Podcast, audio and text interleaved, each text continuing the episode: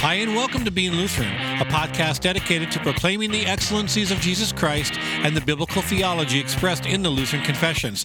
Today, Pastor Jason Goodman and Pastor Brent Bowe continued their discussion with author Gretchen Ronnevik. Being Lutheran is sponsored by the Free Lutheran Bible College and Seminary, establishing students in the eternal and inerrant Word of God for a life of faith in Jesus Christ and faithful service in His kingdom since 1964. Learn more and apply at flbc.edu.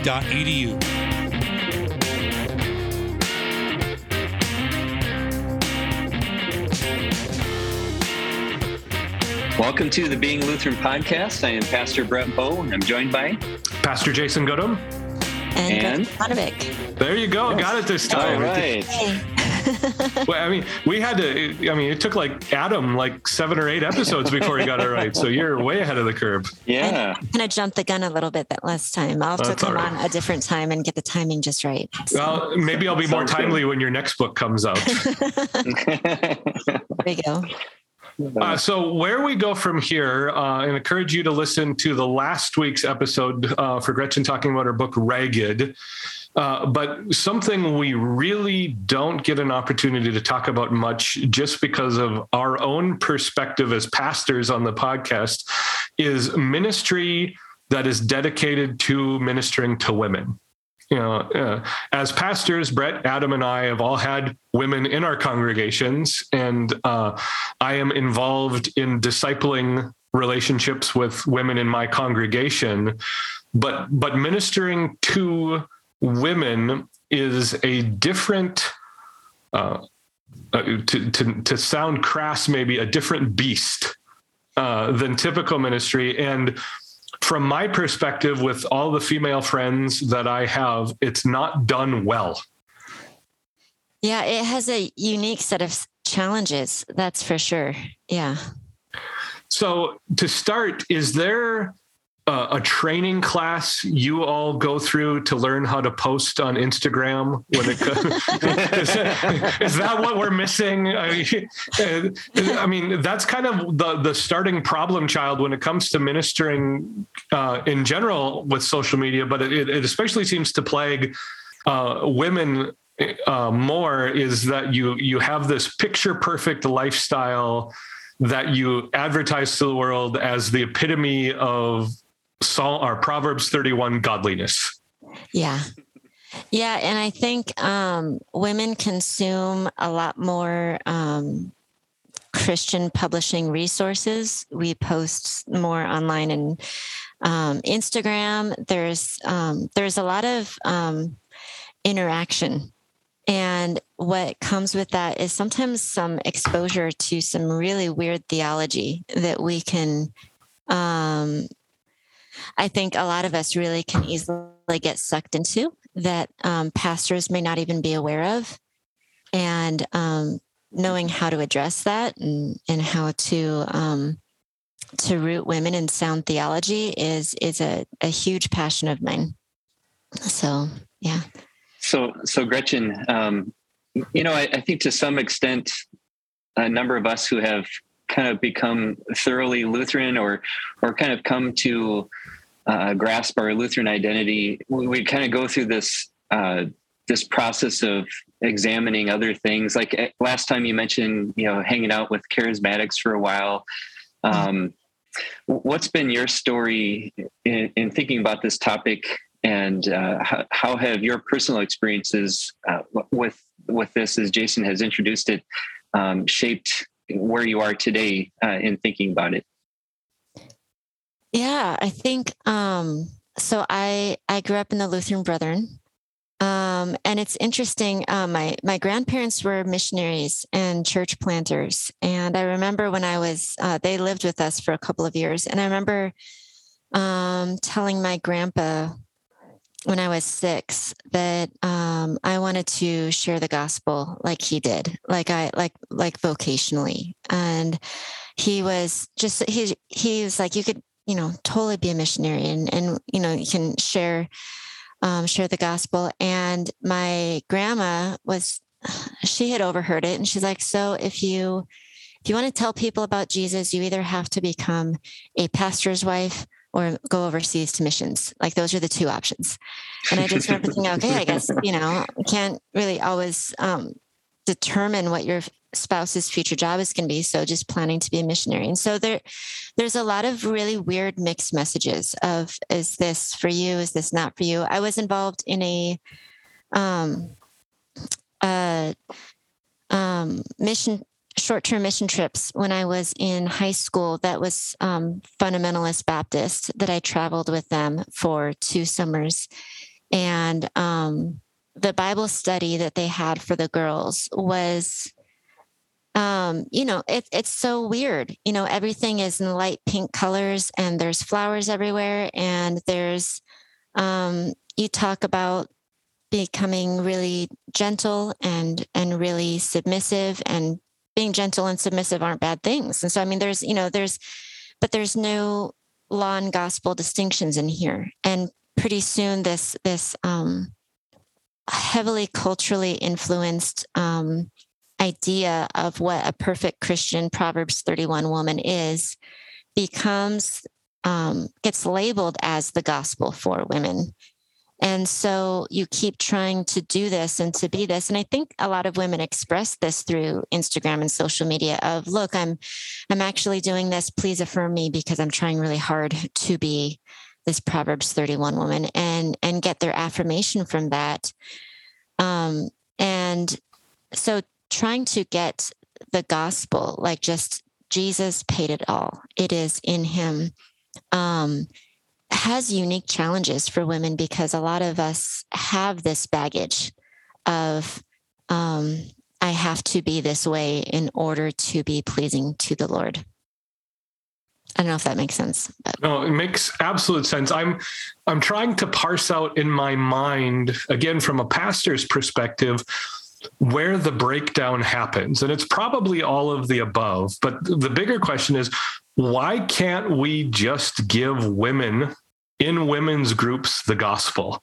Why is it that we think good, sound doctrine rooted in law and gospel won't help them? Yeah. So I think a lot of it, and this is going to be probably sound nitpicky, or that I have a beef with some people, and I do, but, but there's a lot going on in Christian publishing. 'Cause I remember when I wanted to publish my book, Ragged, I went to several different publishers. I went to a lot of writing conferences, Christian women publish writers, and I was trying to explain, I wanted to talk about spiritual disciplines from a gospel centered. And I took meetings with agents and various editors. And I won't forget what one agent, when I was trying to explain, she's like, so is this like a new method that you're presenting on how they can successfully do this well? And I'm just like, actually, it's the anti-method. It's focused, you know, and focusing on Christ and how he is for us in this. And I said, I really want to get the women the gospel. And the literary agent looked at me and she's like, but the gospel doesn't sell. And I, which and Charles Finney heard that. Yeah. The gospel doesn't sell of, women, she explained to me, they'll buy the method. They will buy the how to. And so a lot of Christian publishers know this, and their whole marketing plan is around this. And, so research is being done on this now. As I think sometime in the late 70s, early 80s, a lot of Christian resources really started to, it was kind of in response to the feminist movement, that they wanted to do something that was more feminine and Christian. And something that is kind of known as pink Bibles and blue Bibles, where there would be pink devotional Bibles and there would be blue devotional Bibles. And there'd be, you know, women's things and men's things. And what ended up happening in this is they would do several things, like they would divide up biblical virtues that didn't really have a gender. Like, for instance, talking about courage or gentleness, which is for both men and women. Well, the men's Bible is going to talk about courage, and the women's Bible is going to talk about gentleness. And they start to gendering things that were not gendered, and highlighting certain things for the women that they weren't highlighting for the men. And they're finding studies now that that somewhere between 1/4 and 1/3 of women who have exclusively just female resources, when they hear their pastor give, preach Christ crucified for the forgiveness of sins, it's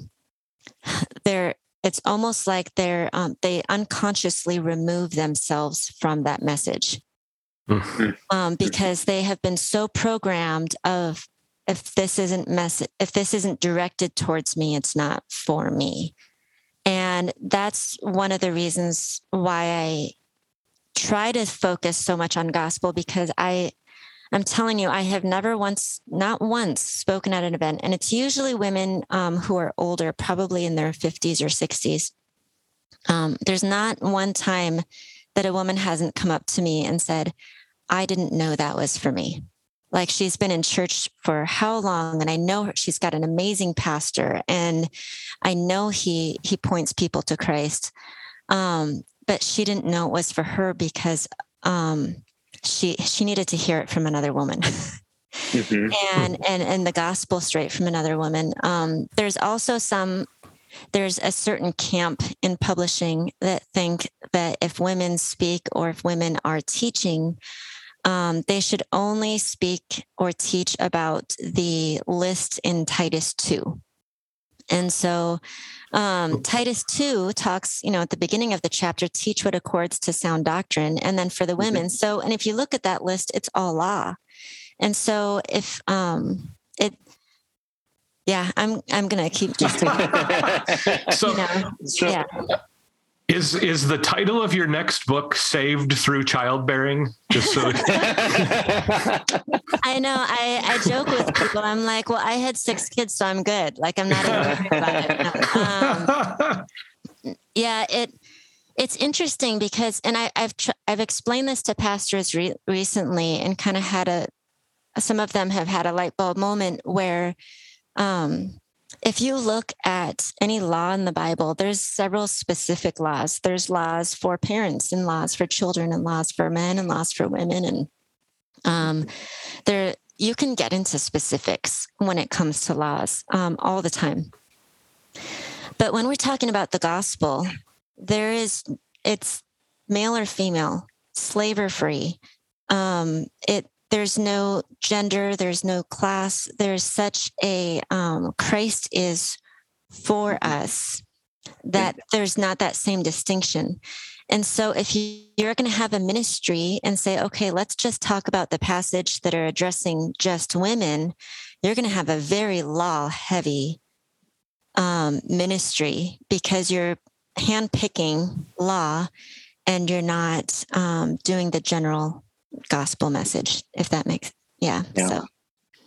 So thinking about that, some of the women's materials I've come across or heard try to bring in the gospel, but I think it's a gospel of beauty, like you're beautiful, or speak to that sort of their. I think that to put the best or the most charitable construction on it, they're trying to bring some type of goodness or gospel message, but it's not really the gospel. No, and I don't think any of us believe it. Like we would really like to, but I mean the you're good enough or you're beautiful enough, or and kind of this gospel of affirmations, of looking in the mirror and saying, I'm good enough, I'm smart enough, and Stuart Smalley. Stuart Smalley, Saturday Night Live. I don't think anyone believes it, and we can try, but the idea that we are all sinners and we all fall short, I think that speaks more truth to what a lot of us experience and a lot of us feel, and the self-doubt. I think it's so foreign to our terminology, even that talking about that. But at the same time, understanding the love of God is, that's what we all want. That's what we all need to know. That's where all the transformation comes. And so, yeah, bringing that into every conversation, every teaching, making sure you have the law and the gospel, and not just, okay, we're gonna focus on the law and we're just gonna leave you there, which is what I think a lot of women's ministry resources do. Do you think also that there is a separation, even at its best, of the kind of gospel? Because, you know, what Brett brings up, what I hear you talk about, it sounds like the upside for women's gospel ministry is always first article stuff. That it's left with the goodness of God's creation, which God's creation happens to be very good and he provides for us, but it doesn't seem like the gospel is ever extended to women's groups or targeted to women where the second article of the creed or the third article of the creed is emphasized.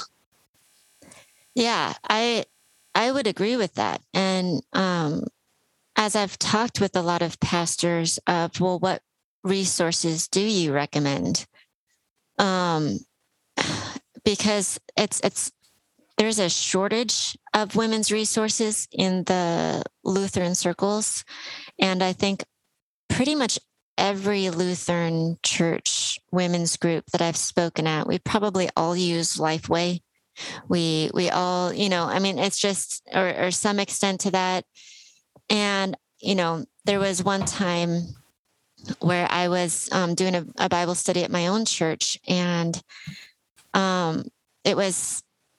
I had taken several years off because we were homeschooling, and finally childcare worked out and I could lead a study again. And we were doing a video study, and some women joined, so that they're like, well, we know that you'll, you know, catch anything that's like really bad in here. So we want to make sure that, you know, we want to be in yours. And I'm like, well, great. Now I feel like I have to catch everything that they say that's stupid. And it ended up becoming really negative. And I asked my pastor, I said, could we just throw this out and just study the word and just go through verse by verse and talk about it? And he was totally on board with that. So he let me throw that out. And, getting women in the word and equipping them. I think that the resource that I recommend most often is Luther's Small Catechism. I just don't even know how to improve upon that. So, when they're like, how do we train women to lead Bible studies? No one wants to lead them. I'm like, well, if you grab a handful of women and say, we're going to do a women's Bible study training program, and you just walk through Luther's Small Catechism with them, I just don't know of anything better than that. It has been such a resource for me personally. And of course, for Jason, you'd probably say the large catechism, you just take it further. Thank you very much. So, yeah. And it's interesting you bring that up, because that's almost always the missing ingredient in all ministries of the church is this unwillingness to look at the structure of the catechism and the wisdom of the way the foundations of our faith are grouped. You know, the whole point with the catechism, it goes from law to gospel to prayer to sacraments. And there's a simpleness in understanding the flow of scripture in that way too. But to know that you can apply that to a women's group as well as a men's group, I think, you know, well, I hope not, but it seems like it would almost be revolutionary to some pastors. Yeah. And I think also I've had some pastors at the last seminar I gave on this. They're just like, you know, the women in our women's ministry, they kind of run it. Like, I don't do a whole lot, and I'm really worried that I'm going to step on some toes if I want to go in there and start changing things, or say, I don't really like how, you know, this study that you're doing. And there's there's a hesitancy to pick a fight with the women, which I get. But I also think there's two sides of that. I think most women's ministry are waiting to get noticed by their pastors and like the encouragement for it. I think there's some situations where the women feel this is the only place in the church where they have some sense of autonomy, and they're not ready to give that up. And so coming in almost as a support person of, I really want to support you better in what you guys are doing. And I really want to help facilitate so you're not feeling alone in this. I think trying to express even to the leaders who might have a difficulty changing things, see it as bringing in support and bringing in more training instead of, oh, you're doing it all wrong, which I think is probably a fear that they sometimes have. But yeah. With the pastor's perspective, I mean, that's great advice that you give. Maybe an unfairly difficult question, but I'd like to hear the answer because pastors so rarely open themselves up to criticism. What would you say pastors are doing wrong, just generally speaking, when we think about the area of women's ministry and targeting women in our congregations? Probably the thing that I would take issue the most is some pastors would say, I'm not involved in what's going on in the women's ministry because I'm not worried about them. Everything is, they're very well attended and everyone there is really involved. And so I don't, I'm more worried about the men who aren't showing up and the men who's not coming to the Bible study and focusing. And so just kind of like, the women are doing stuff, so they're fine. I take issue with that because I've met a lot of these women, and a lot of them are working so hard because they don't have the gospel. They're really overworking themselves, and they really have no, it's kind of an extreme of you either get the workaholic in the church or you get the, I don't want to participate and I'm just going to withdraw and do stuff for my family and with my family. So you either get workaholic or withdrawing. And sometimes that can be a sign that they have such a law heavy ministry going on that, yeah, they might be getting stuff done, but are they getting Christ crucified on a regular basis? So I think, I hear a lot of pastors just see that women are hosting a lot of events, so they must be fine. And I think that can be deceiving. In the AFLC, we have a women's missionary federation, but we don't have a men's missionary federation. And my church has a women's Bible study, but we don't have a men's Bible study. Mm-hmm. So maybe there is something to the fact that churches will always spend resources on people who aren't coming yet rather than worry about the people who are there. Yeah. Yeah. And I suppose that's just, that's what we all do. So yeah, it's what we all do. I want to maybe switch gears a little bit, same topic, different focus. You are also a teacher of women. Mm-hmm. And I think maybe the conservative Lutheran church talks about women teaching only slightly less than we talk about the Holy Spirit. And,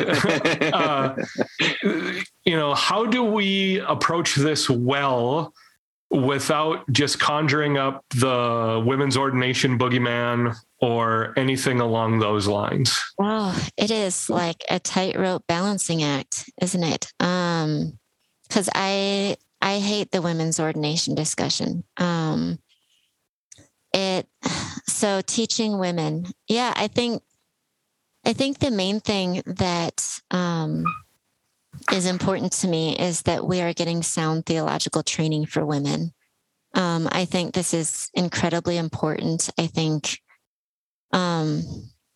I think a lot of times women will get a watered down, easy to process version. I would say the younger generations, probably the millennial on down, the women will not be satisfied with light and fluffy. And I don't mean that in a bad way towards the older generations. It's just as life, when I talk with a lot of women's ministries who are saying, we're not getting the younger women. How do we get them to come? I'll say the younger women are so busy with how sports are these days and running their families around that if you're not giving them really solid, dense meat, they won't find it's worth their time. And so they really feel no desire to go to a social event.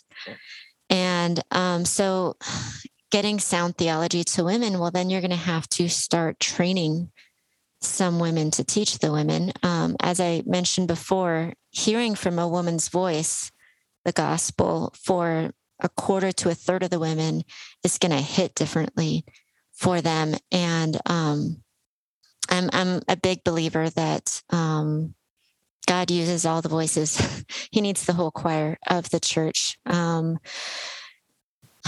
pointing to Christ crucified. And so, yeah, I would love to see more pastors get involved in training women in that and discipling women, which gets really tricky then, because then there's all of the, okay, well, should I be meeting alone with this woman, or how many women, or how, there's like all of this like awkwardness to it that we're all in.